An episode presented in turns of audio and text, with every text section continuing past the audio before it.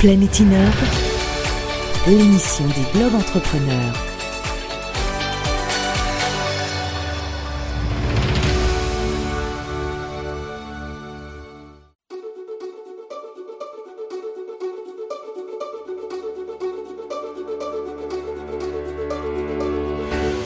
Planète Innove, l'émission des Globes Entrepreneurs.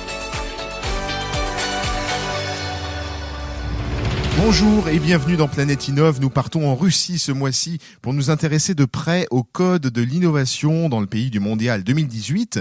Et puis Natalia Fernandez de Link International nous présentera une initiative émergente, russe bien sûr.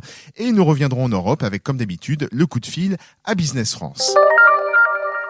Bonjour Gislain Vatelot. Oui, bonjour. Vous êtes en duplex de Moscou, vous dirigez la zone Russie CEI chez Generix Group, un éditeur international de logiciels implanté dans huit pays au monde, et votre innovation consiste en une plateforme qui permet de gérer et de piloter l'ensemble des flux d'un écosystème économique et industriel, la fameuse supply chains, la chaîne d'approvisionnement en français. Bien sûr, nous y reviendrons plus en détail, mais tout d'abord, pourquoi le choix d'une implantation en Russie depuis 2016, Gislain Vatelot? Ah, bien écoutez, c'est très simple. La Russie est un, est un très grand pays avec euh, également beaucoup, beaucoup d'habitants, donc c'est un marché qui, est, euh, qui a un fort potentiel sur lequel il y a beaucoup d'acteurs euh, dans la distribution, la distribution étant un des secteurs premiers en termes de, clientèle pour Generix. Donc c'est assez naturellement que, que Generix finalement est, venu sur, ces, sur ce territoire.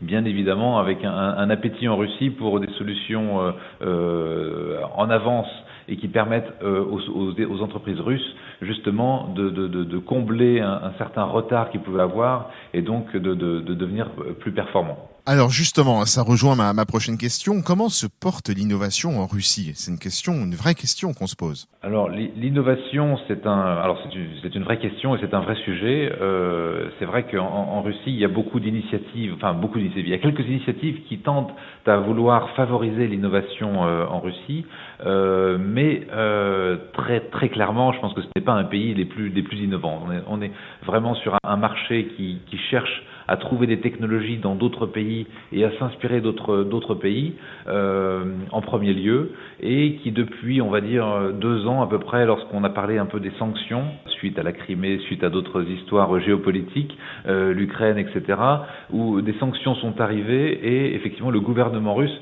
a souhaité mettre en place, non seulement pour renouveler l'économie qui dépend beaucoup du pétrole et donc pour la, la faire tendre beaucoup plus vers l'innovation, mais aussi pour essayer de, de, de, de motiver euh, le développement de, solutions euh, informatiques et innovantes locales qui viendraient remplacer des solutions qui étaient auparavant importées. Donc tout ça est en train de se mettre en place, mais ce n'est qu'un un, un, démarrage quelque part, parce que bon, je pense qu'il y a un frein qui est, euh, qui est assez, euh, assez important en, en, en, Russie sur ce sujet, c'est que euh, on trouve assez peu de sociétés qui sont vraiment innovantes et qui veulent avoir une démarche innovante euh, dans leur euh, dans leur approche. malgré un, un, très bon niveau de recherche en Russie, mais historiquement. Voilà, donc c'est un très bon territoire pour développer des choses. C'est un territoire qui est beaucoup plus difficile pour les vendre en fait et pour trouver donc des clients qui vont vouloir se lancer dans l'innovation avec des sociétés innovantes et donc être un petit peu euh, sur un modèle disruptif pour prendre de l'avance il n'y a, pas ce réflexe. Donc, on trouve des très bonnes compétences, on peut très bien développer des choses, des programmeurs, des ingénieurs, qui vont avoir de très bonnes idées, de très bonnes compétences, mais euh, il faut très vite sortir, quand une société est innovante, il faut très vite qu'elle sorte du territoire pour tirer les ventes et pour pouvoir euh, justement euh, avoir une forte croissance. Il y a, sur le, marché russe, assez peu de sociétés qui, ont fait justement cette, ce passage à l'international, euh, mais celles qui l'ont fait ont pu déjà fortement se développer en, Russie et aussi avoir quelques, territoires périphériques. Je pense notamment à, Yandex, qui est une, très belle société euh, euh, innovante et euh, dans, le domaine des moteurs de recherche, et bien plus, puisque c'est une sorte de, de Google local. Alors malgré l'image d'un pays conservateur avec effectivement une certaine lenteur, euh, on a compris que c'était un peu un peu dur hein, d'être innovant. On peut y arriver. Et vous disiez donc tout à l'heure qu'à l'instant euh, que le gouvernement fait des efforts. Et est-ce qu'ils ont mis en place des dispositifs pour encourager cette innovation et ce développement commercial de ces innovations? Oui, il y a des dispositifs. Alors il y a, eu ce qu'on appelle en, Russie à un certain moment donc le import zameshenie, qui est euh, le, le remplacement des produits qu'on importe Alors c'était vrai pour les produits de consommation, c'est vrai aussi dans des produits euh, type l'informatique. Donc il y a une volonté de, remplacer, en tout cas au niveau gouvernemental, des, logiciels par exemple qui étaient euh, euh, allemands, pour ne pas les, citer ou autres, par des logiciels locaux. Donc il y a une vraie volonté au niveau gouvernemental. Et puis il y a aussi une initiative qui avance, qui a beaucoup de moyens au niveau de l'État, qui est Skolkovo. Skolkovo, c'est donc un, nouvel, euh, comment dire, une nouvelle, c'est la sorte de Silicon Valley russe, dans lequel le gouvernement a voulu vraiment aussi donner une, une, zone avec des avantages fiscaux, pas énormes mais qui existent, et puis surtout une sorte de cluster pour pouvoir favoriser les échanges entre des sociétés innovantes. Alors vous, au milieu de tout ça, chez Generix, vous proposez d'organiser le flux de transport du début à la fin de la chaîne. Et c'est justement cette vision transversale hein, qui constitue votre valeur ajoutée. En quoi le marché russe vous est-il favorable concrètement? Alors le marché russe nous, nous est favorable tout d'abord parce que c'est vrai qu'on a une solution qui est euh, complètement aboutie. On est sur un marché qui, qui parle de la supply chain. Supply chain, c'est un, une définition qui est très large, qui va du fournisseur au client final et donc qui demande à avoir un ensemble de solutions disponibles et surtout donc une gestion des flux pour pouvoir adresser l'ensemble de la complexité de ces supply chains. Donc nous on a cet avantage d'avoir euh, une solution qui soit à la fois mature et très complète sur la couverture fonctionnelle que euh, finalement nos concurrents euh, ne peuvent pas euh, forcément avoir. Ça c'est la, la, la, première chose. Je pense qu'on apporte aussi euh, comme en étant une, une société non russe à la base, mais justement des pratiques qui étaient pratiquées ailleurs et qui peuvent être répliquées assez facilement, donc ce qu'on appelle vulgairement les best practices dans, dans notre métier, qu'on peut appliquer et donc mettre à disposition de nos clients. Donc ça aussi, ça fait partie de nos, de nos avantages. Et puis, euh, je pense qu'on on a également euh, essayé justement de se localiser pour pouvoir comprendre les problématiques euh, locales, les intégrer dans nos solutions, les intégrer dans nos réponses à nos clients, pour pouvoir vraiment prendre en compte ce qui est important pour la Russie, c'est quand même le plus grand pays du monde, euh, la Russie. Donc la logistique est un, sujet euh, clé euh, et il faut pouvoir gérer une certaine complexité due à cette taille et due à ces spécifiques, qui soient de langage évidemment, de, de douane par ailleurs, mais, mais aussi justement de gestion des flux physiques de distribution en général. Merci beaucoup Ghislain Vatelot pour cet éclairage sur l'innovation dans cette région du monde. Je rappelle que vous êtes directeur de la zone Russie CEI chez Generix Group. Je vous dis à très bientôt Ghislain dans Planète Innove. Merci beaucoup, à très bientôt. Au revoir. À bientôt, au revoir. Bonjour Natalia Fernandez de Link International. Bonjour Bruno. Alors qu'est-ce que vous nous avez trouvé du côté de la Russie puisqu'on va rester, on va prolonger le voyage en Russie et avec vous on va essayer de trouver des initiatives originales en termes d'innovation euh, dans le pays organisateur de la Coupe du Monde en juillet 2018 quand même. Surtout que cette année euh, la Coupe du Monde elle est marquée par des innovations technologiques et par une connectivité euh, particulièrement intéressante.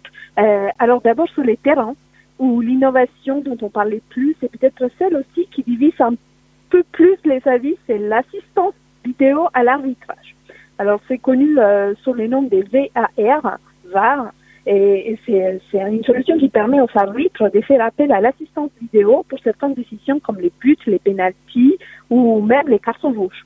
Alors pour cela, euh, il y a une trentaine de caméras très performantes avec des flux euh, vidéo en super slow motion et en ultra slow motion, et derrière lesquels une équipe d'arbitres suit de près toutes les fautes et tous les incidents qui peuvent se, euh, se présenter pendant un match.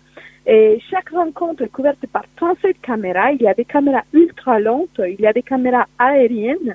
Et puis pour la première fois, toutes ces caméras diffusent des images en format 4K de ultra haute définition. Donc en fait, on a vraiment progressé sur l'arbitrage euh, par l'image. Finalement, vous êtes en train de nous dire que là, on va au, encore plus loin. Exactement, c'est à la fois l'arbitrage, donc pour la première fois dans une Coupe du Monde, on trouve cette solution, et puis aussi la diffusion des images, parce que les téléspectateurs peuvent en profiter des, des images de, de, la meilleure qualité, enfin, c'est des choses qu'on n'a jamais vues auparavant dans un événement sportif de niveau. Après, il y a une autre grande innovation aussi, qui sont les systèmes électroniques de suivi des performances. Alors, et en fait, chaque équipe est, équipée de trois tablettes pendant les matchs qui donnent accès aux performances des joueurs et en temps réel. Donc, en gros, il y a une tablette pour un analyste qui se trouve dans les tribunes, une sur les bancs des touches et une pour l'équipe médicale. Et les vidéos, en fait, euh, sont diffusées avec des statistiques euh, comme le positionnement, les passes, les pressings, la vitesse, les tacs. On tout en fait à propos de ce qui se passe euh, sur les joueurs en temps réel. Est-ce qu'on a aussi une innovation côté supporter, Natalia? Mais bien sûr, en dehors du terrain aussi, il y a une autre innovation qui concerne plutôt les supporters, et qui est les, les fan ID. Alors en fait, il s'agit là d'un document d'identification qui est délivré par les autorités russes à tous les détenteurs de billets pour les matchs.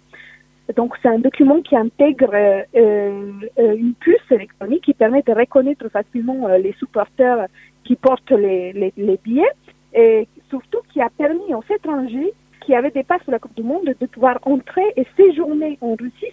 Donc évidemment c'est un document qui est obligatoire pour pouvoir se rendre dans les stades, mais qui permet aussi d'utiliser des services publics comme les transports dans les villes hautes de l'événement. Merci beaucoup Natalia Fernandez et à très bientôt dans Planète Innov bien entendu. Merci beaucoup.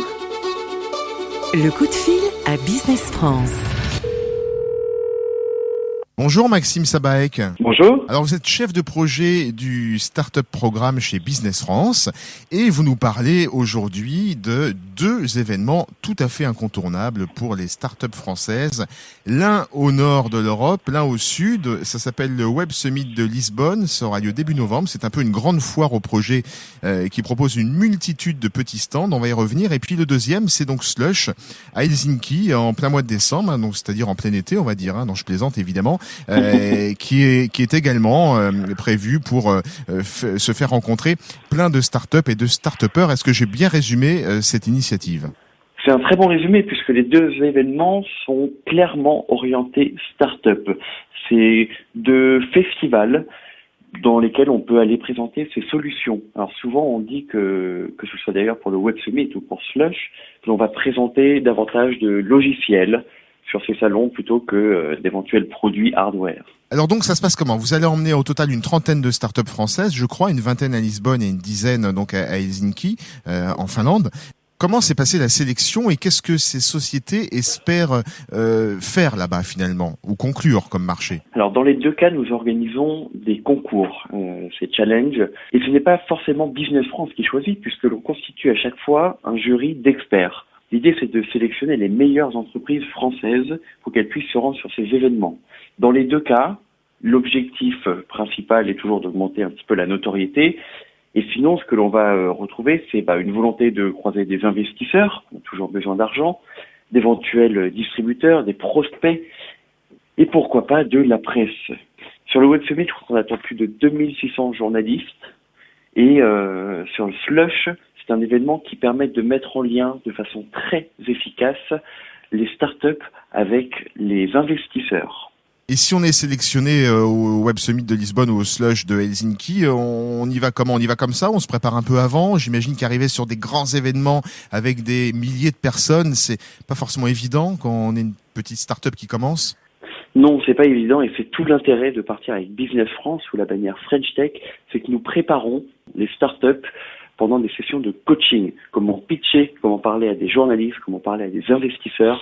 Alors dites-moi, Maxime Sabaek, en fait, ça donne euh, vraiment envie, si on a une start-up, d'aller là-bas. Et on précise une petite particularité pour le slush, c'est qu'en fait, on est exposant au slush, mais on est obligatoirement aussi visiteur pendant une journée. On inverse un peu les rôles. Exactement. D'ailleurs, c'est le, le, cas pour les deux, hein. autant pour le Web Summit que Slush. C'est-à-dire qu'il y a une journée pendant laquelle l'entrepreneur, avec sa start-up, exposera du matin au soir. Et les autres journées, effectivement, il est euh, davantage visiteur, mais un visiteur actif. En tout cas, c'est ce que l'on espère, c'est ce qu'on leur propose. C'est-à-dire qu'il va falloir prendre des rendez-vous avec des outils de matchmaking pour pouvoir rencontrer bah, ces fameux journalistes, ces fameux investisseurs ou tous les, les clients qu'on a envie de découvrir sur l'événement. Alors Maxime Sabaek, comment est-ce qu'on fait pour s'inscrire? J'imagine qu'on va sur le site de Business France. Alors tout à fait, les deux concours, que ce soit pour le Web Summit ou pour euh, Slush, on peut les trouver sur Internet. Alors, de façon très simple, on peut taper euh, Web Summit Business France ou Slush Business France. Et sinon, euh, ce serait euh, events-export.businessfrance.fr slash Web Summit 2018 ou slush 2018. Très bien, merci beaucoup Maxime, c'est parfait. On redonnera bien sûr le lien sur la page de, de l'émission pour ceux qui n'ont pas eu le temps de, de noter. Et vous pouvez bien sûr écouter cette émission en podcast sur Radio Village Innovation. Maxime Sabaek, merci beaucoup. Merci beaucoup à vous.